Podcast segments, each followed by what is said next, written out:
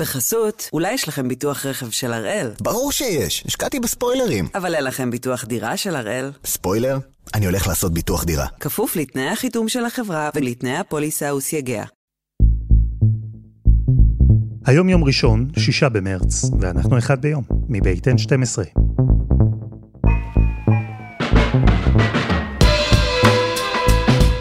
אני אלעד שמחיוף, ואנחנו כאן כדי להבין טוב יותר מה קורה סביבנו, סיפור אחד ביום, כל יום.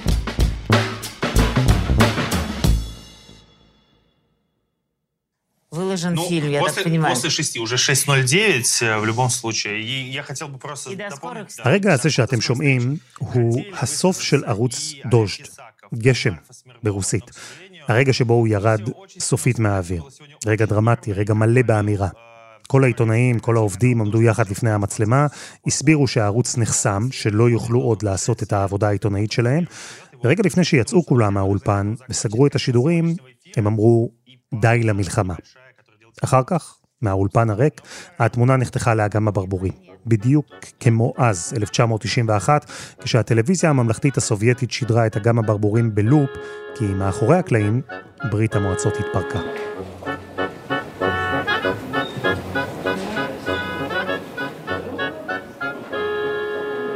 דוז'ד היה כנראה המעוז הגדול האחרון של תקשורת עצמאית ברוסיה. תקשורת שלא כפופה לממשלה, לצנזורה, תקשורת שניסתה להציג קו אחר. תקשורת שבימים האחרונים פשוט נעלמה. כי בימים האחרונים הקרמלין קבע שכל מי שמשדר פייק ניוז על המלחמה באוקראינה, הקרמלין הוא זה שכמובן קובע מה זה פייק ניוז, אז כל מי שעושה את זה יוכל להישלח לעד 15 שנות מאסר.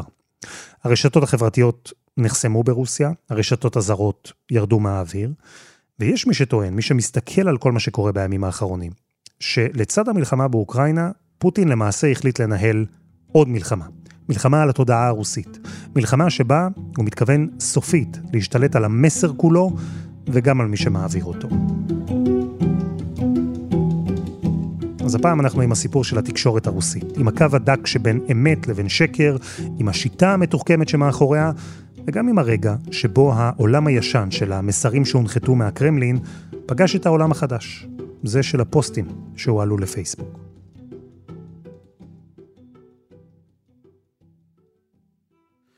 רגע, מתי הפודקאסט הזה? יום ראשון. אני יום ראשון בערב. יום ראשון בערב אני טס. להיות עיתונאי, בטח עיתונאי עצמאי, ברוסיה, זה אף פעם לא עניין קל. אבל עכשיו, כשהרוסים נמצאים במלחמה, מיכאל גור מרגיש שזה הפך לקשה אפילו יותר. למפחיד אפילו יותר. יש איזה תחנת רדיו, אחת מהתחנות רדיו במוסקבה, שהודיעו אתמול, אנחנו לא יכולים להגיד את האמת ולא מוכנים לשקר. ואז הם ביטלו את כל החדשות, והשאירו רק את המוזיקה. בגדול, זאת התחושה של רוב העיתונאים היום ברוסיה. אלו ימים מאתגרים לא רק לכתבים הצבאיים ברוסיה, לא רק לעיתונאים הפוליטיים. מיכאל מספר שזה קורה בכל תחום, בכל מדור. מרגישים ממש את הלחץ מלמעלה. ברור, ברור, ברור. נגיד, רוסיה הייתה אמורה לשחק עם הפולין ואחר כך עם, אה, אם הייתה מנצחת אז עם עוד אה, איזה נבחרות אחרות בפליי אוף למונדיאל, אוקיי? אז ברור שביטלו את המונדיאל. עכשיו קראתי בעיתון ספורטאי הרוסי שאם פולין לא מוכנה לשחק איתנו על פי התקנות של האויפה או פיפא היא אמורה לקבל את הקנס של 40 אלף יורו ואנחנו עוברים לשלב הבא. כאילו בן אדם שכותב את הידיעה הזאת הוא מתעסק בספורט, אבל מה יש לו בראש? שאלה. אז עיתונאי הספורט צריכים לחשוב היום פעמיים לפני שהם מדווחים. אתם יודעים מה, אולי בעצם שלוש, כי פעמיים אני מניח שהם חשבו גם קודם. כי היום עדכונים מעולם הספורט, גם הם קשורים למלחמה. וזה קורה גם בחדשות התרבות או הטכנולוגיה. וגם העיתונאים העצמאיים, כמו מיכאל לדוגמה, גם הם מתמודדים עם מציאות חדשה. צריך לקחת בחשבון שאנו נמצאים תחת הלחץ משני הצדדים. מצד אחד, זה כל ההחלטות של הממשל הרוסי.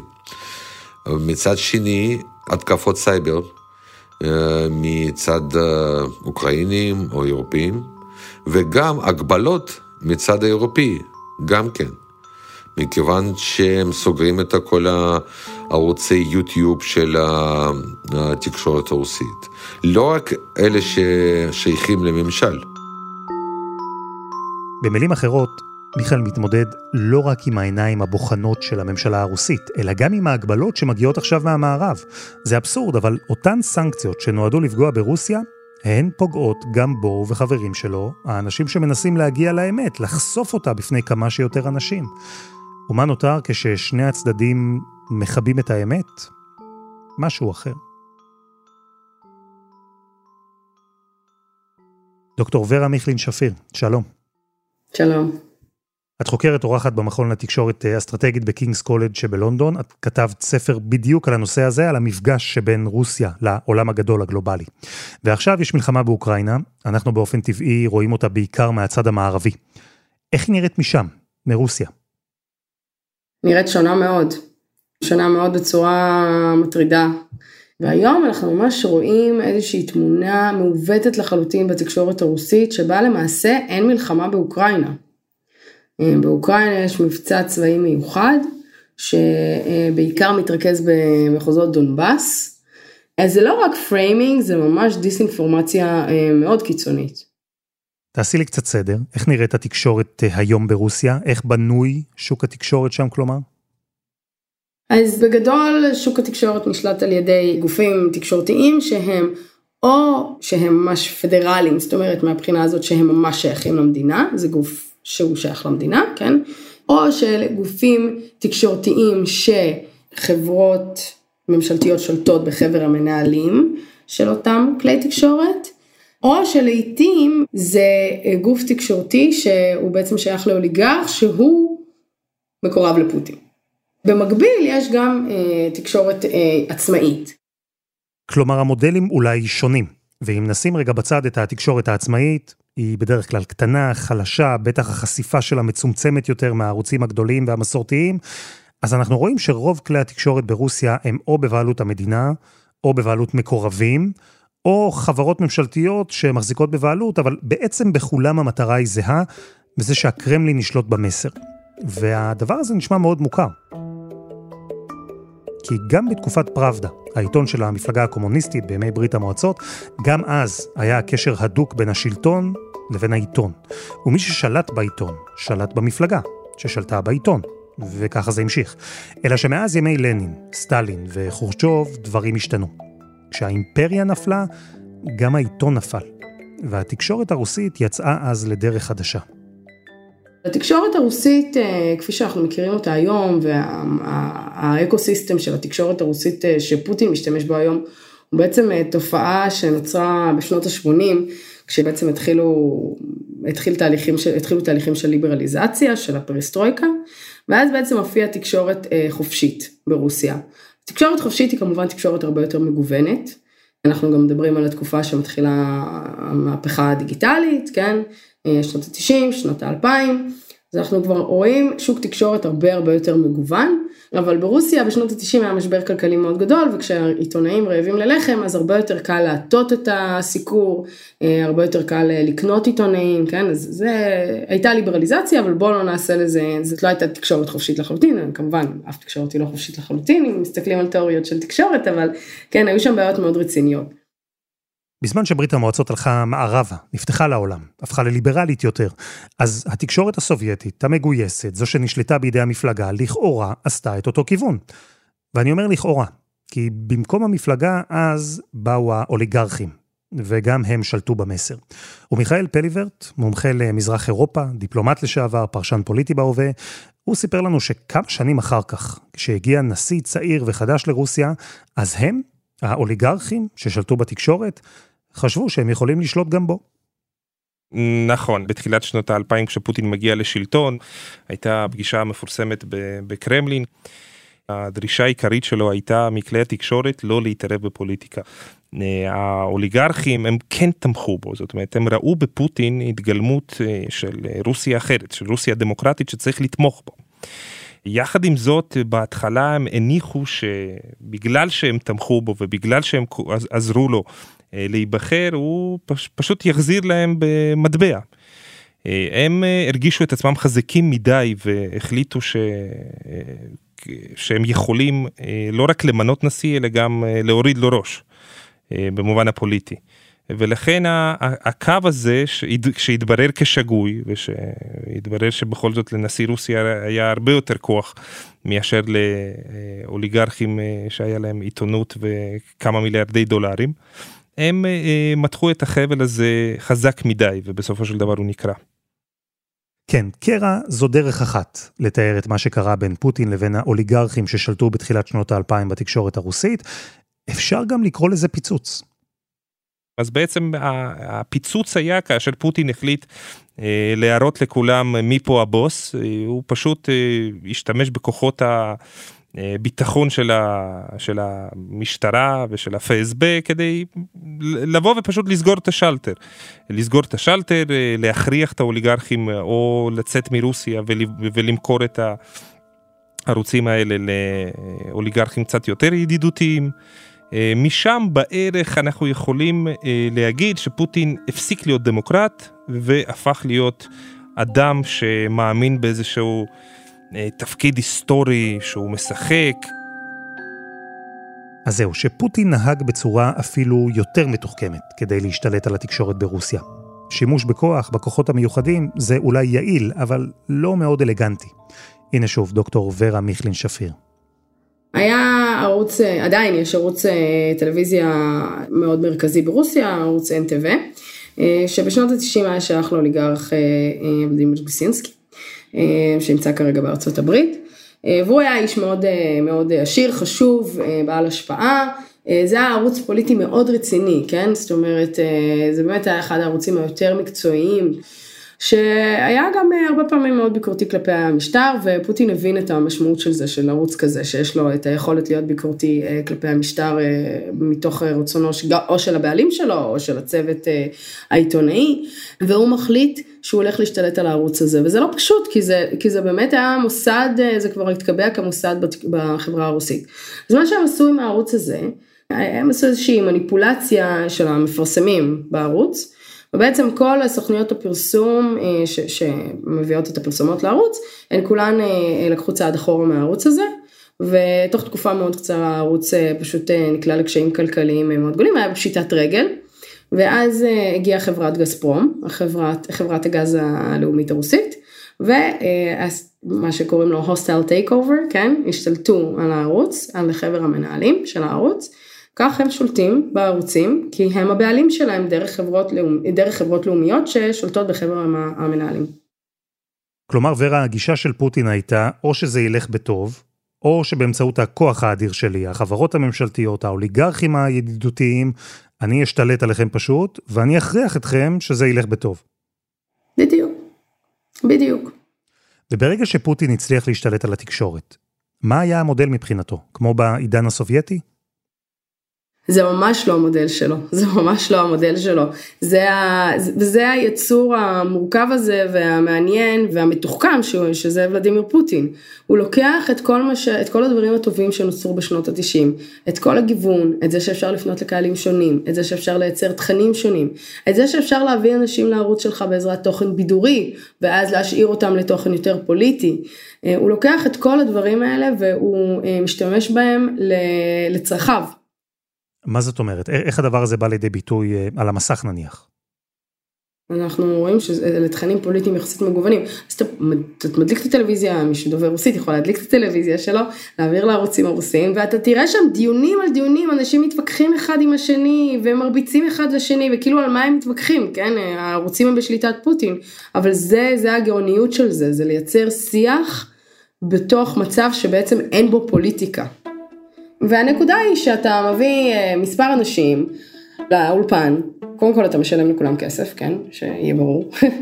אתה מייצר בתוך האולפן איזושהי אה, אווירה שבה מדברים על נושא, כן, כביכול נושא, לא כביכול, נושא שהוא מעניין את הקהל. זה נושא מעניין, יכול להיות אפילו מעט קונטרוברסלי, אבל אה, יש הסכמה בקרב רוב המשתתפים, אה, איפה גבולות הגזרה של מה מותר ומה אסור להגיד. אה, ובסופו של דבר התוצאה המתבקשת היא, וכאן יש פאנץ', התוצאה המתבקשת היא לאו דווקא שכולם יגידו כן כן פוטין מצוין, פוטין מצוין, הרבה פעמים התוצאה המתבקשת היא פשוט להגיד כל השאר כל כך נורא, הכל כל כך נורא, כולם כל כך שקרנים וכל כך דו פרצופיים וצבועים. מזל שיש לנו את ולדימיר ולדימירוביץ', מזל שהוא שומר עלינו. כלומר, הניסיון הוא מה? לייצר איזה מצג כזה, איזה בלגן כזה, שכאילו מרוב עצים לא רואים את היער, מרוב צעקות על פוליטיקה לא רואים שבעצם אין באמת ויכוח? כן, זה אימפריית המראות.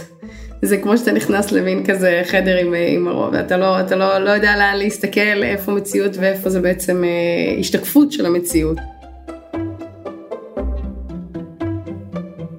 אחרי שניצח את האוליגרכים, אחרי שהשתלט על המסר וגם על מי שהעביר אותו, ולדימיר פוטין פגש סוף סוף את האויב שהוא לא הצליח לנצח, הטכנולוגיה.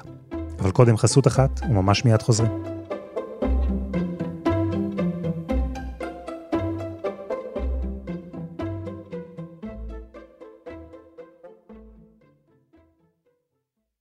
בחסות, אולי יש לכם ביטוח רכב של הראל? ברור שיש, השקעתי בספוילרים. אבל אין לכם ביטוח דירה של הראל? ספוילר? אני הולך לעשות ביטוח דירה. כפוף לתנאי החיתום של החברה ולתנאי הפוליסה וסייגיה. אנחנו עם מבט אל התקשורת הרוסית, אחרי שהמערב חסם שורה של ערוצים ממשלתיים, ידידותיים, ערוצים שלטענת אירופה וארצות הברית לפחות, הם חלק מרכזי בתעמולה של פוטין. ועם השנים, השיטה הרוסית השתכללה. רוסיה השיקה ב-2005 את RT, ערוץ חדשות בינלאומי ששידר באנגלית, ספרדית, ערבית, גרמנית וצרפתית. הוא שידר לכל העולם. ב-2014 הושק גם ספוטניק, סוכנות ידיעות בינלאומית שהפיצה מידע ב-30 שפות. ומהרגע הראשון כמעט היו טענות שאלו כלי פרופוגנדה, שהם מפיצים תעמולה רוסית, שהם מציפים את העולם בפייק ניוז. שיחד עם זרוע ההאקרים של רוסיה, הם יכולים בעצם להמציא, להפיץ ולהעצים כל מידע שהם רוצים, מידע שמשרת את האינטרסים של רוסיה, של פוטין, והרוסים כמובן צחקו. הם אמרו שהם לא עושים שום דבר שלא עשו כבר ב-BBC, דויטשה ולה או אפילו CNN. אבל בזמן שרוסיה למדה להשפיע על מדינות אחרות בעזרת האינטרנט וערוצי החדשות, האינטרנט התחיל להשפיע גם עליה. בתחילת הדרך הרוסים פשוט לא, הם, הם לא הבינו, לדעתי הם לא הבינו את אה, גודל המהפכה, המהפכה הדיגיטלית.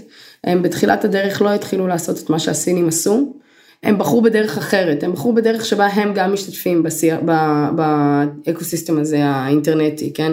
הם הוציאו המון תוכן, הם עשו את RT, הם עשו את, ל-RT יש המון חברות בת, הרבה פעמים תראו את התכנים של RT ולא תדעו שזה של RT כי לא כתוב בשום מקום RT. זאת הדרך אה, שהם הלכו בה, בעצם אה, להיות אחד השחקנים, כן? להתחרות. ברוסיה חשבו אולי שבעזרת המון תוכן מ-RT, ספוטניק וכלי תקשורת אחרים, הם יצליחו פשוט לבלוע תוכן עצמאי שעלה ברשת. שוב, עצים, יער או אימפריית מראות, מה שתבחרו. אלא שמה שפרץ בהתחלה דרך חריצים קטנים, מהר מאוד הפך לשיטפון. ויש דוגמה אחת שכולכם מכירים, יש עוד דוגמאות, אבל אלכסיי נבלני הוא כנראה הדוגמה הטובה ביותר. נבלני הוא שבר גם את הטלוויזיה הפדרלית הרוסית, זאת אומרת, כמות הצפיות שלו לסרט שלו, של הארמון של פוטין, יש לו מעל 100 מיליון, היו לו מעל 100 מיליון צפיות. והדבר הזה, והטכנולוגיה שהוא בוחר, זה שהוא בוחר ללכת ליוטיוב, זה מוכיח את עצמו. ונבלני הוא דוגמה מצוינת גם למרחק שפוטין מוכן ללכת כדי לנסות ולסגור את הפרצה. הוא אמנם הפסיד את הקרבות הראשונים נגד האינטרנט, נגד הרשתות החברתיות, אבל פוטין ממש לא נכנע. וההרעלה של נבלני היא ההוכחה לזה. בכלל, רוסיה נמצאת במקום ה-149 מתוך 180 במדד חופש העיתונות. היא במקום העשירי במספר עיתונאים שנרצחו, לפי הערכות 22 מאז שפוטין עלה לשלטון. יש מאות עיתונאים שנעצרו, לפחות. ובחודשים האחרונים, כבר שנה האמת, הרשויות ברוסיה הגבירו אפילו יותר את הלחץ. גם על מיכאל גור. קשה, כי אה, מלא עיתונאים קיבלו את הסטטוס של סוכן זר. עכשיו, מה זה סוכן זר? זה, זה אומר שבעצם אתה גם כן לא יכול לעבוד ברוסיה, כי אתה צריך uh, להקים חברה, ללכת למשרד המשפטים ולכתוב שזאת החברה של סוכן זר, כל פוסט שלך, גם בפייסבוק, בכל מקום, בפייסבוק, בטוויטר, ואפילו הדיווח שלך לאיזה תחנת רדיו או טלוויזיה, צריכים להתחיל מ-24 מילים שמדברים על זה שאתה סוכן זר או מקבל כסף מגוף זר, או שממלא מקום של הסוכן זר וכאלה. וכל שלושה חודשים אתה צריך לדווח למשרד המשפטים על כל ההכנסות והוצאות שלך, כלומר אפילו, לא יודע, קנית את הנייר טואלט, לדווח. וזה התחיל כבר לפני כשנה. ועכשיו, עם המלחמה באוקראינה, פוטין כבר למעשה הולך על כל הקופה. לחסום טכנולוגית את כולם הרי אי אפשר, גם לא להכניס את כל העיתונאים לכלא או לרצוח את כולם. אז הקרמלין בחר בדרך שבה כן אפשר לעצור את התקשורת החופשית ברוסיה, דרך שבה כן אפשר להשתיק את מי שמנסה לומר את מה שהמשטר לא מעוניין שיאמר. היום, uh, בימים האלה, דומה, הפרלמנט הרוסי, מקבל uh, חוק על uh, עונש מאסר עד חמש שנים. עבור פיזור של הפייקים נגד המעשים של צבא רוסית. וזה אומר שאני בתור עיתונאי לא יכול להמשיך לעבוד. כי בית משפט רוסי הוא בעצם היחידי שמחליט האם זה פייק או לא. ואין שום אפשרות להוכיח שזאת עמדה של צד השני. אז זה פשוט מפסיק את, ה... מפסיק את המקצוע שלי, לפחות לזמן מה ברוסיה. אני אישית קניתי כרטיסי טיסה, מה, מה אני יכול להגיד לך?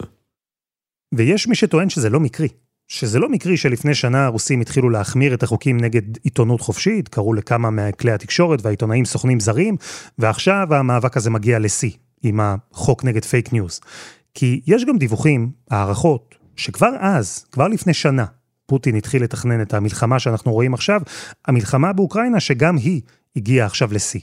ובאמת יש מי שטוען שהכל משולב, הכל קשור. שעם המלחמה באוקראינה פוטין החליט גם להשלים את מה שהוא מנסה ליצור בבית, ברוסיה, כבר יותר מ-20 שנה. וזה נוף תקשורתי רוסי חדש. תקשורת מגויסת בלבד. אנחנו לא יודעים איך תראה התקשורת הרוסית לאחרי, אנחנו גם לא יודעים איך תראה רוסיה אחרי המלחמה הזאת. אנחנו בקו פרשת מים עכשיו. אי אפשר להפריז בדרמטיות של האירוע הזה. יש לי תחושה שכל הערכה שאני נותנת היא הערכת חסר לגבי מה שקורה עכשיו. הוא הולך עד הסוף, בואו נודה בזה. פוטין הולך עד הסוף. אנחנו צריכים לזכור, דיסאינפורמציה טובה, יש בה גרעין של אמת. הגרעין של האמת שהיום מפמפם את התקשורת הרוסית הוא מאוד קטן. הוא מאוד קטן והוא מאוד, ולכן זה עושה את, את, את הדיסאינפורמציה הזאת למאוד שברירית, כי יש הרבה יותר אה, עובדות חותכות בשטח שמעידות אחרת. כלומר, אני מבין ממך, כשפוטין הלך למהלך כזה גדול, תוך כדי שהוא נשען על טיעונים כל כך דרמטיים, מלחמה בנאצים, מלחמה שנכפתה עלינו, כל מיני דיבורים בסגנון הזה, אז את אומרת שכבר אי אפשר לתת אי דיוקים עדינים, או למסגר באופן קצת אחר. זה כבר לא יכול להיות דיסאינפורמציה, זה צריך להיות שקרים. פשוט אה, לדעתי אנחנו עוד לא מבינים את הבעיה שאנחנו ניצבים בה בפני פוטין של המלחמה הזאת, ו, ופוטין שאחרי המלחמה הזאת, איך יראה אותו פוטין אחרי שהוא הימר על כל הקופה, ונראה מה הוא יקבל אה, בסופה. דוקטור ורה מיכלין שפיר, תודה רבה. ותודה למיכאל גור ומיכאל פליברט.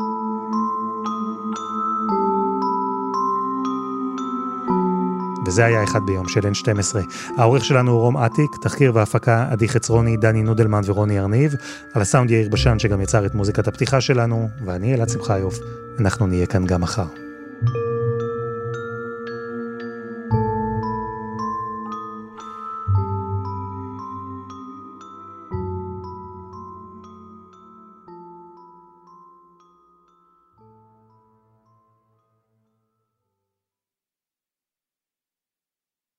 בחסות, אולי יש לכם ביטוח רכב של הראל? ברור שיש, השקעתי בספוילרים. אבל אין לכם ביטוח דירה של הראל? ספוילר? אני הולך לעשות ביטוח דירה. כפוף לתנאי החיתום של החברה ולתנאי הפוליסה וסייגיה.